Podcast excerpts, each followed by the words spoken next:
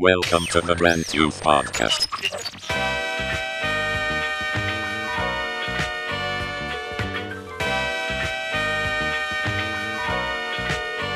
Hello? Here is I wish I Pastor Nic little Teacher. taller. I wish I was a baller. I wish I had a girl who looked good. We are going to be talking about the heart and soul of youth, which is worship. Yeah. We're going to talk about worship. And so, one of the values we have here at Grant Youth is that we get to worship, that we do worship. And our actual value is worship is our response. So, I'm going to hopefully try to tackle these few questions. What is worship? How do we worship? Can I even worship? Am I good enough to worship? And why do we worship? So, we have up here a few, to- not topics, but this is what we're going to be talking about. We're going to be talking about a broken promise, forgotten presents, Tide Pods, the way I used to think, two sides, an inappropriate context, and the half naked man. Ooh, how do those things all fit together? We'll find out. So, in order for us to fully understand worship and why it's important, we got to go back to the very beginning. So, we're going to go to the beginning. We're going to walk kind of from the Garden of Eden forward. So, this is, I'm going to read a chunk of scripture here, and this is after Adam and Eve were created and after they had ate, eaten the fruit. Um, so this is Genesis 3 8 to 10.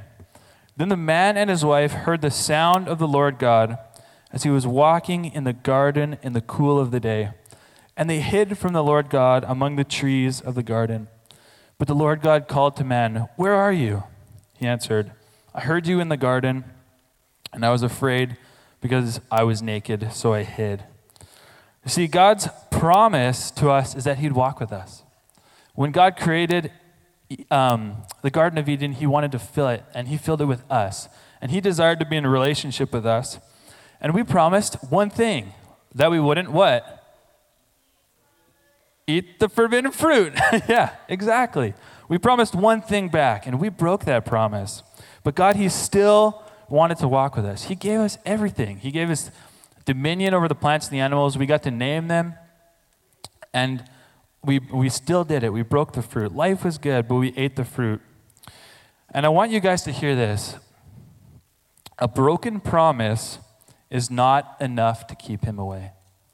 A broken promise is not enough to keep God away.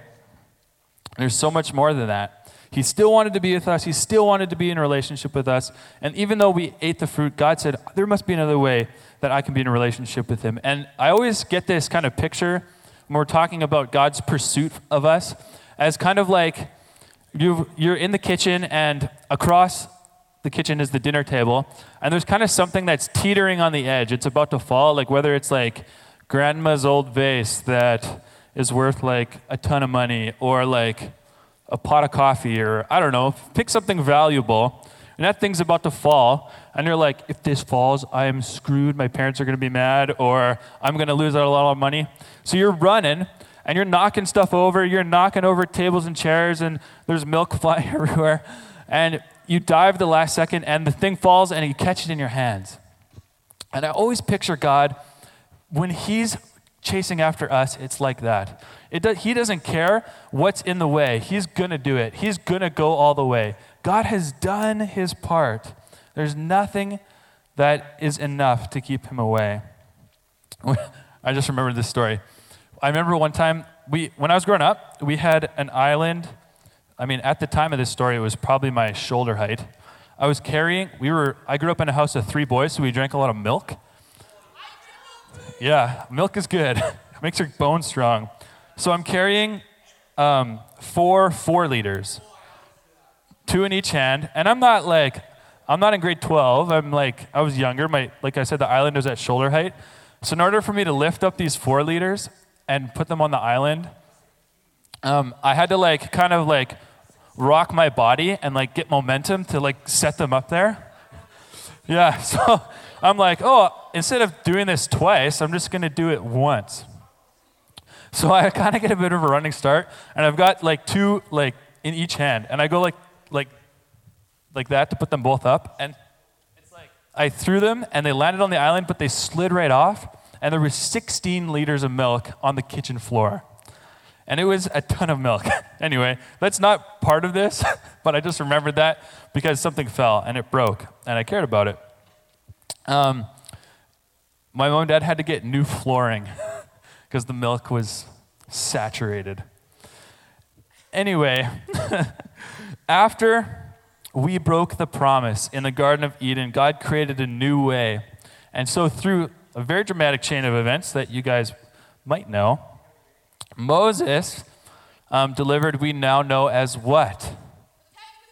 The Ten Commandments, that's right. And a bunch of other rules and regulations of how we can worship and how we can be in God's presence. Um, and so Israel was chosen to be God's people. And those Ten Commandments, God said, um, I want you to put these Ten Commandments and I want you to keep them sacred. I want you to build an ark, which is like a fancy box. And they covered it in gold and they did all this fancy stuff. And there's a certain way you're supposed to carry it and all this stuff. And God said, I want you to put these commandments in the ark and I want you to carry the ark with you wherever you go. And that's going to be the sign that my presence is with you. Just like in the Garden of Eden when God walked with us, He created another avenue so we could be in relationship with Him. The ver- I love this verse in Second Chronicles um, 7.14 where it talks about a little bit about that relationship between God and man. God says, And my people who are called by my name, if they humble themselves and pray and seek my face and turn from their wicked ways, then I will hear from heaven I will forgive their sin and heal their land. So, even though God created a new way, and that was good, God said, I will forgive their sin and heal their land. But people still continued in their old one. People still wanted the things of the earth, the things um, that were not of God. The way I phrase it here is even though God gave us another attempt to be in communion with Him, humanity turned away. The ark was forgotten. God was a forgotten presence. People had forgotten what the significance of the ark was. Israel desired the way of the world, not the way of man. And this, honestly, when I was writing my sermon, I, the thing I thought of was Tide Pods. Because I thought of, like, has anybody eaten a Tide Pod or been tempted to? Those are lies. There's no way. That's the, okay, Eating Tide Pods is the stupidest thing I've ever heard. Let's optionally ingest ourselves with chemicals. it's so dumb. But these kids are they're allowing themselves to do something stupid because the world is showing them it's cool, right? Just like Israel forgot about the ark, forgot about the presence of God, they turned away. These kids are eating Tide Pods and going the way of the world because they think it's cool, because they want likes on YouTube videos. It's so dumb. Anyway, so what does all this have to do with worship? You see, God has always done his part. He's always done it. And he continues to do his part. And our response to the fact that God has done his part is worship. Our response to that is worship. Now, the way I used to think is that worship was a certain time in church where the worship band would come up and they would sing a couple songs. And then after that, worship stopped. And while those songs were going on, if you wanted to sing, that's okay. And the men would stand with their hands in their pockets, just like this. You stand there, don't have to sing. And the women would maybe move around a little bit, but they didn't have to. And it was like, I always felt like people around me were um, kind of like, not reserved, but they didn't care. Um, and there's nothing wrong with that style of worship. However, as I continued to grow up, um, I began to think that when I would see people raising their hands, that they had somehow achieved something. Oh, those people are raising their hands. They must really know God. They must really get it. They must really understand what it means to be a Christian. And it, it felt like for me, it was like, oh, those people must have arrived at their Christian life. They know exactly how to respond to God. But as I continued to grow in my faith, I learned that there's two sides. There's two sides. There's the side like that, the way I grew up. And then there's another side, which is actually the way my wife, Lacey, grew up. She grew up in a, in a different kind of setting where worship was another way you performed. So everybody would be raising their hands. People would be shouting and doing crazy stuff and rolling on the ground and all that stuff. And it's and for me it was really weird, but for her that was a little more normal. But you see both sides are actually an inappropriate context for worship. Both sides are a little well, the way I'll put it is God wants our hearts, not our actions. It doesn't matter what we do or fail to do, God wants our hearts. If you're over here and you're like, man, I, I, I don't know about engaging, like, I'm really concerned about what people around me think, I would encourage you, check your heart. Allow what the God is doing in your heart to overflow in your actions. And the people on this side who are like, yep, I'm crazy, um, I'm going to roll around and stuff, I would also encourage you, check your heart. Because are you trying to act to prove that you're being more of a Christian? Or is your heart actually in a place where that's the natural overflow? Now, people on this side, I would say the Bible is full of verses where you sing and dance and shout with joy. On this side, I would say the Bible also talks about orderly worship. So there's a biblical model of what worship looks like that actually lines up in the center where there's times for dancing and shouting and rejoicing, and there's times for orderly worship. They're actually super symbiotic, but the reality is there's been two sides. In my mind, there is no greater image of what it looks like to worship than that of King David. So, you guys remember when we were talking about the ark? The ark was at one point God's representative on earth. It was the representative of God's presence. I'll say that. That's more accurate. So, Israel had forgotten about the ark, it was gone. God was a forgotten presence.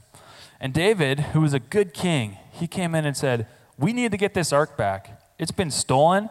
This matters to Israel. We need God's ark with us because that's God's presence. David's value system was aligned with God. He knew that the presence of God was important. So I'm going to read um, a scripture from 2 Samuel, 2 Samuel chapter 6 to be exact. And I want you guys to listen for something. So I'm going to need everybody's listening ear for this next piece. Watch and listen for what David's reaction is when the tangible presence of God, the ark, was brought into Israel to, to be with his people. So Okay, I'm going to need everyone's listening ear. We'll see if we can all catch it. David brought the ark together. David brought together again all the able young men of Israel, around 30,000. But so everyone knows that's two MTS centers. And all his men went to Baalah in Judah to bring up from there the ark of God, which is called by the name, the name of the Lord Almighty, who is throned between the cherubim on the ark. They set the ark of God on a new cart and brought it out from the house which was on the hill. Now, King David was told, The Lord has blessed this house and everything in it because of the ark of God. So David went to bring up the ark of God from the house of Obed Edom to the city of David with rejoicing. When those who were carrying the ark of the Lord had taken six steps, he sacrificed a bull and a fattened calf. Wearing a linen ephod, David was dancing before the Lord with all of his might, while he and all of Israel were bringing up the ark of the Lord with shouts and sounds of trumpets. As the ark of the Lord entered the city of David, uh, David's wife watched from a window, and she saw David leaping and dancing before the Lord, and she despised him in her heart. They brought the ark of the Lord and set it in its place inside the tent that David had pitched for it. And David sacrificed, whoa. And David sacrificed burnt offerings and fellowship offerings before the Lord. After he had finished sacrificing the burnt offerings, this part's really cool. I think it's funny the burnt offerings and the fellowship offerings, he blessed the people in the name of the Lord Almighty. Then he gave every family a loaf of bread, a cake of dates, and a cake of raisins to each person in the crowd, all of all Israelites, both men and women. And all the people went to their homes. Remember when I was telling you guys to listen? This is the part that I want you to listen to. When David returned home to bless his house, Michael or Michal, daughter of Saul, came out to meet him and said, How the king of Israel has distinguished himself today, going around half naked in full view of the slave girls of his servants, as any vulgar fellow would. And this is what I love David's response. David said, It was before the Lord who chose me rather than your father or anyone from his house who he appointed, me ruler over the Lord's people of Israel. I will celebrate before the Lord. I will become even more undignified than this, and in my eyes I will be humiliated. You see, David didn't care. He literally didn't care what, what it looked like to worship. His wife said, Dude, your actions right now are really embarrassing. He went home after like a great day. They had just had an amazing worship time. He's like, Man, God was really there, all this stuff. It was so amazing. I really connected with the people, all this stuff. And then his wife is like, Yeah, but your actions were really embarrassing. Like, you were worshiping Jesus a little too much. And he didn't care. He said, I'll become even more undignified than this. And he was literally half naked. The Bible says half naked. It, David, all of his embarrassment was thrown out the window, and the overflow of his life was worship. He had an understanding of what it meant when the presence of God came back. When the presence of God that came down, his overflow was exuberant and abundant worship. All that mattered was God. The phrase that I want you guys to hear is this Worship is our reaction to God's divine action. Worship is our reaction to God's divine action. See, David, he responded with leaping and dancing and shouting and joy, and he didn't care. I would like to invite the band back up. So I'm going to end with a few questions for us as a youth group. What do we do when God's presence reaches down to us? What do we do? I would, I would argue to say that David responded with worship. Have you ever felt so passionate about something that your actual reaction is such an overflow of your heart? It's so passionately interwoven that you don't even care what it looks like. It's like you need it. Like raw, uninterrupted, and unabandoned. Like you need it. You're like, I, I need this. That's how I feel David's reaction is. Have you, maybe you're thinking, I've never felt the presence of God. I don't know what that's like. And I'm not going to talk for very long today just because we want, since I'm talking about worship, we want to give an opportunity for us to engage in worship. You may be thinking, I don't feel that way. In fact, I don't even know God. I don't know his presence. I don't know how to engage with him. I would encourage you, let's check our hearts. Let's take a moment before we enter in to say, God, what are you doing in my heart? Are you in my heart? What is the Holy Spirit doing? If you're in grade six, I want to say to you, um, you're not too young. You're not too young. If you're in grade seven, you're not too young.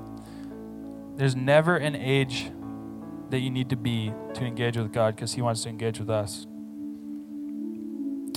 If you're in grade 12 and you're thinking, I don't know what I'm doing next, um, I would encourage you, God wants to meet with you. God wants to meet with you. Let the overflow of your life be, life be worship. Let the overflow of your heart, what Jesus is in our heart, and let whatever is in there pour out. And what that looks like, if that looks like standing with your hands in your pockets, that's cool. You have permission to do that. You can do that. If that looks like jumping up and down um, and raising your hands, you do that. You have permission to do that. There's no embarrassment here. We, as youth, we're not going to be embarrassed. We're not going to judge people when they want to engage with God. When people stay behind in small group and they want to talk more because they're learning, that's not going to be that's not embarrassing. When we want to we want to when we want to worship, we don't want that to be a source of embarrassment. After um, the ark had been brought in and set up, um, David addressed um, his people, and he set up a way for there to be constant worship around the throne. And I'm going to read this scripture. So, this is what David said, and I want this to lead us into worship. So, if you guys want to stand, I'm going to read this, and then and then you guys can take over. I'm going to read from 1 Chronicles 16. So, this is David's. This is what David said to Israel.